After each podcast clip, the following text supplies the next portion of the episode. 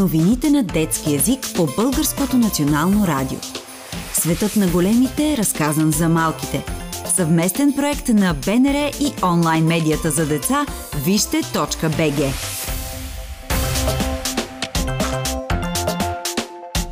Детски детектив. Вярно ли е, че заедно с школо са продадени данните на българските ученици? От учебната 2022-2023 година оценките на учениците официално се нанасят в електронни дневници. Повечето български училища, 70%, използват за това платформата на школо. Замяната на хартийни дневници с нови технологии помага за много неща. По-лесно се проверяват оценки, бързо се смята среден успех и се изпращат съобщения до родителите. Това е по-удобно и за учениците, и за училищата. Не изглежда сложно, но всъщност е доста трудно да се направи истински добре. Този месец британска компания дори реши, че е направено толкова добре, че иска да купи школо. Това е голям комплимент за работата на българския екип. Новият собственик, Juniper Education, накратко Juniper, се занимава с образователни технологии. С тях работят 14 000 британски училища. Вместо успех, някои хора виждат в сделката обаче опасност. Ами ако чужденците откраднат личните ни данни? Застрашени ли са личните данни на българските ученици? В България за опазване на правата ни по такива теми отговаря КЗЛД – Комисия за защита на личните данни. Техният отговор е не, няма заплаха. Да разследваме като детективи защо е така. Стъпка първа – да намерим фактите. Добрите детективи търсят факти, а не лични мнения. Да видим какво казват фактите. Първо, личните данни се пазят строго. И в Европейския съюз, и в Великобритания. Ако те хванат в нарушение, глобите са много големи. Преди да напусне Европейския съюз, Великобритания приема закон за личните данни, напълно съобразен с правилата в Европейския съюз. Това създава условия с високи стандарти за защита на данни. Второ, дори британските закони да бяха различни, школо е в България, а България е в Европейския съюз. Съюзът има едни от най-модерните и развити закони за защита на личните данни в света. Ако имаш компания в страна от Европейския съюз, тези правила въжат за теб. Без значение дали си японец, исландец или египтянин. Трето, личните данни не са на школо. Това не се променя, независимо кой е купил платформата. Училищата притежават личните данни на учениците. Има правила кой и как може да ги използва. Дори утре принц Чарлз или Тейлър Суифт да купят компанията за електронни дневници, данните ти няма да сменят собственика си. Но пък би било хубаво да получиш видео поздрав от тях, ако завършиш добре годината. Стъпка втора – да зададем въпроси. Понякога си личи колко лишено от логика е нещо, просто като зададем още въпроси. Например, ако искаш да откраднеш данни, няма ли да го направиш тайно?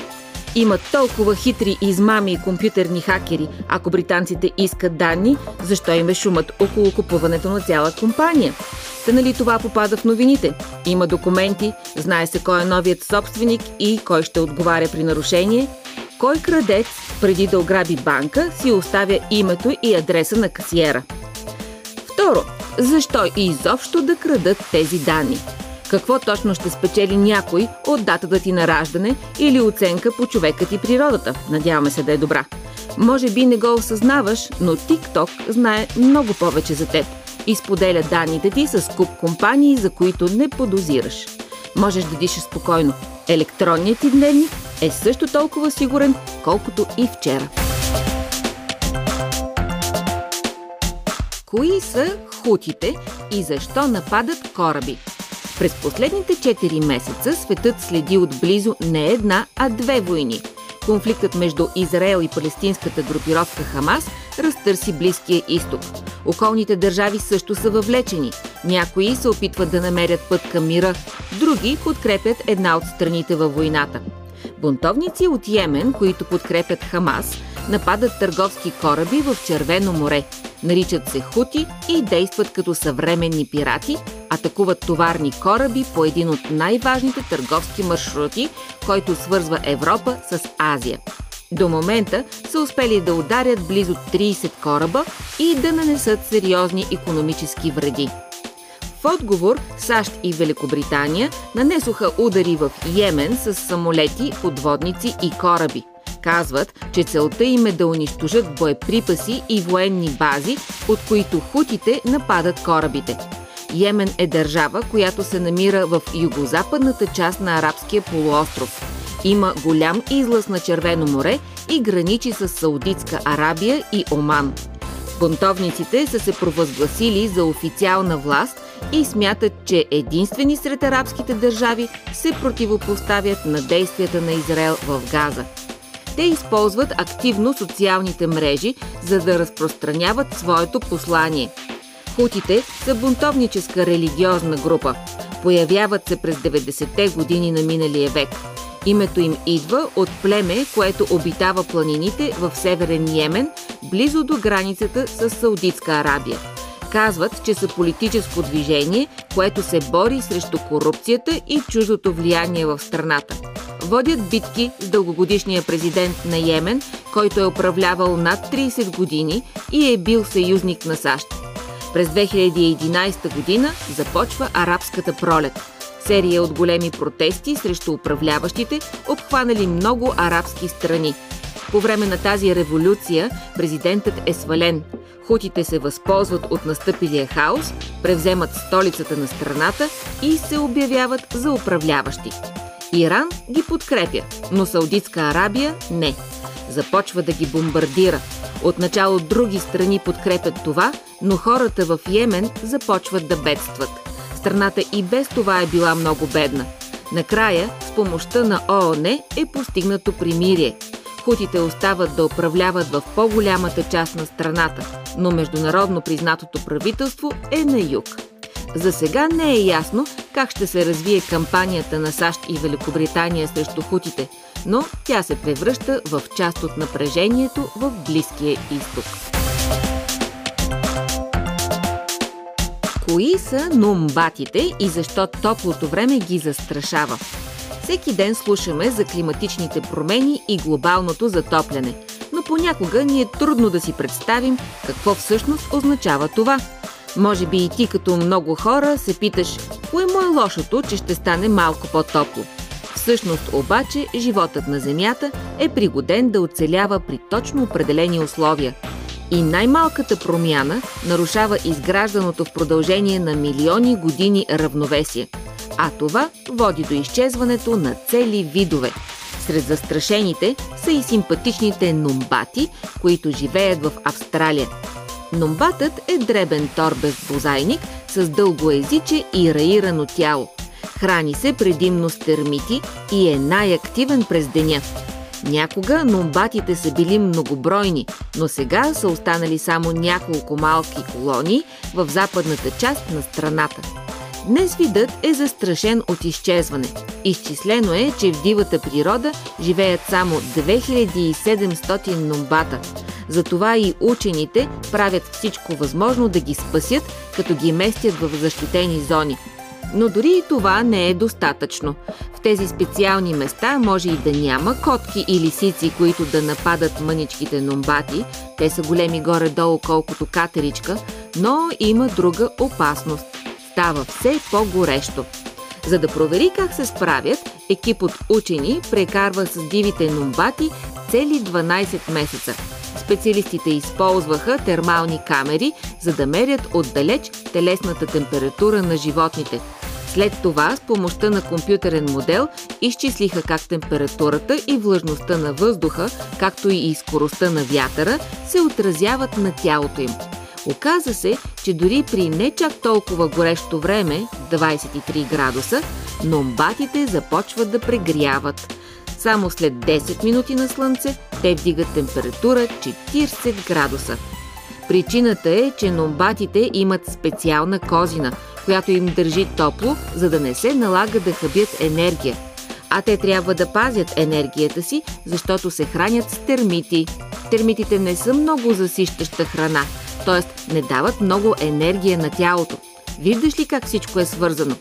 Заради климатичните промени, някои животни вече променят дневния си режим, за да избегнат прегряването. Стават активни в по-хладните часове на денонощието, а в горещините почиват. Номбатите обаче не могат да го направят. Те не виждат добре на тъмно, затова няма как да ловуват нощем. А и така не биха могли да се пазят от хищниците. Освен това, през нощта термитите се прибират в своите термитници, а номбатите не са достатъчно силни, за да проникнат в тях. За сега решението им е през летните месеци да ловуват рано сутрин и по-късно над вечер. Но ако световните температури продължат да се покачват, те ще имат все по-малко часове за хранене. Не се знае как това ще се отрази на здравето им и на способностите им да се размножават. Учените обаче ще продължат да работят и да търсят начин да спасят номбата, един от символите на Австралия. От дълбините на космоса пристигна клипче с играеща котка. Преди дни видео с играеща котка пристигна на Земята от разстояние около 30 милиона километра. Но да не си помислите, че с вас са се свързали извънземни, които също имат котки и обичат да ги снимат как лудуват. Не, ние хората сами изпратихме клипчето до себе си. При това с научна цел – през октомври 2023 година НАСА започна 6 годишна мисия. Космическият кораб Психея трябва да достигне астероидния пояс между планетите Марс и Юпитер, за да изследва един специален астероид. Смята се, че той ще ни помогне да разберем как са се формирали планетите, изградени предимно от скали. Такава е и Земята – Дългото пътуване на Психея над 3 милиарда и половина километра обаче е идеално и за други научни експерименти. Например, да се изпробват нови начини за комуникация на далечни разстояния. И тук идва ролята на котарака Тейтърс. Разбира се, самата котка не пътува в космоса. Просто учените я снимат как гони лазерче на дивана в къщи – после качват 15-секундното клипче на приемно-предавателното устройство на кораба Психея. След това корабът е изстрелян от Земята и след като се отдалечава на 30 милиона километра, изпраща видеото чрез лазер до телескопа Хейл в Калифорния. А това не е никак лесно. Насочването на сигнала от толкова далеч изисква изключителна точност. При съвсем леко отклонение Видеото би се озовало, например, някъде в Тихия океан. Експериментът се оказва изключително успешен. Видеото с ултрависока резолюция пътува по-малко от 2 минути, т.е. по-бързо отколкото с повечето интернет връзки тук на Земята. Учените определят събитието като историческо. То показва, че вече сме способни да получаваме такива видеосъобщения от места далеч отвъд орбитата на Земята. Това би било изключително важно, ако, например, един ден изпратим хора на Марс. До този момент НАСА използваше за връзка с мисиите си предимно радиовълни, а те съдържат доста по-малко информация. Експериментът не свършва до тук – всяка седмица учените ще изпращат от психея ново видео. От все по-далеч и по-далеч. Тейтърс участва само в първото, но той далеч не е избран случайно. В началото на 20 век, когато са правили първите опити за излъчване на телевизионен сигнал, хората също често са използвали филмче с котарак, анимационния герой Феликс. Пък и тук виждаме как Тейтърс гони лазер – а технологията, използвана от НАСА на Психея, е именно лазерна. Освен това, кой не обича клипчета с котки? Нали така? Поезията като начин не просто да редиш красиви думи, а да изразиш себе си. Кой е Гео Милев? Георги Милев бил син на учител. За кратко. Скоро баща му, който обичал литературата, решил да смени професията си. Открил книжарница и издателство в град Стара Загора. И момчето обичало книгите, а освен това му харесвало рисуването. Било само на 12 години, когато публикувало първото си стихотворение. А когато влязал в гимназията, Георги вече се занимавал с това съвсем сериозно. Издавал вестник, като го пишел на ръка, съставил сборници и сам рисувал иллюстрациите, пишел стихотворение. Едни били смешни, други патриотични, трети любовни. Измислил си и различни псевдоними, литературни имена, от които останало Гео Милев. И още тогава започва да превежда. Това е много интересен избор за ученик.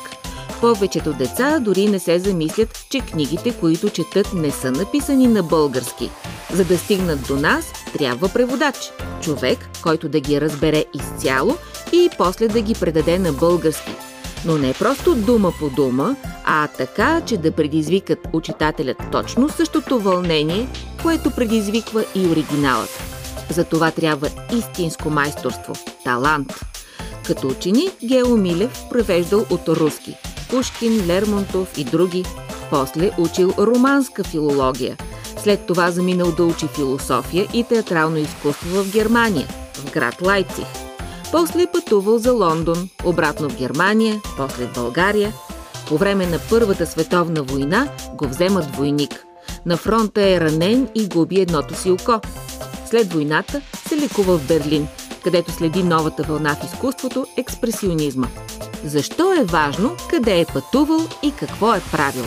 Защото Гео Милев бил от онези писатели, за които България и нейната култура били естествена част от Европа, от света.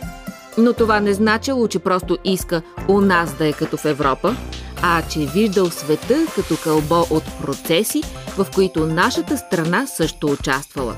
Железопътните линии свързвали страните, новините пристигали за секунди по радиото, а Първата световна война разтърсила както Германия, така и България. Вътре в самите страни хората също били разделени. Имало сблъсък на идеи, как точно трябва да се развива обществото, за да бъде по-добро. Различни групи хора се обвинявали взаимно и започвали да мечтаят за разправа. Какво неспокойно време! Нищо чудно, че предизвикало много бурни емоции и изкуството искало да ги улови. Родил се експресионизмът. Той си поставил за задача да изрази бурните чувства на времето. Това е довело до промяна на формата. Все пак едно е да си поставиш за задача да нарисуваш или опишеш едно красиво цвете, а друго да поискаш да нарисуваш или опишеш чувствата, които изпитваш, когато цялата градина е била опустошена, разкопана, съсипана. Затова Гео Милев също търси модерни форми за своята поезия. Например, ето как започва прочутата си поема Ад ренесансовият поет Данте. На попрището жизнено в средата не знам от пътя как се отклоних. И в мрачен лес ме свари тъмнината. Все още ме обзема ужас тих. Видяното там може да те смаже. Така се смаях аз и ужасих. А виж как звучи поемата Ад на Гео Милев. Адът е само за нас. Събери си сърцето и ето, падай, стрясък, прасък, право в провала, пляс. Впрочем, бурните времена се оказват фатални за Гео Милев. След поемата Ад той пише и Септември, посветена на септемврийското възстание, организирано от комунистите – заради тази поема той е арестуван, а после и убит. Остава обаче следата му в българската поезия. Заради него тя става по-модерна и по-смела, по-свързана с това, което иска да изрази. Различна от поезията в учебниците, по които някога е учил малкият Гео. Днес самият той е в учебниците. Ти също ще учиш за него по литература. И може би ще ти даде смелост да изразяваш с думи това, което мислиш и чувстваш самият ти. Днес новините на детски език за вас подготвиха Константина Славейкова, Зорница Стоилова, Стела Джелепова и Зорница Христова. Прочете Искра Джанабецка. Още новини на детски език можете да намерите на сайта Детското БНР, както и в сайта вижте.бг, част от платформата за насърчаване на детското четене книговище. Вие слушахте едно съвместно предаване на Българското национално радио и фундация Гутенберг 3.0.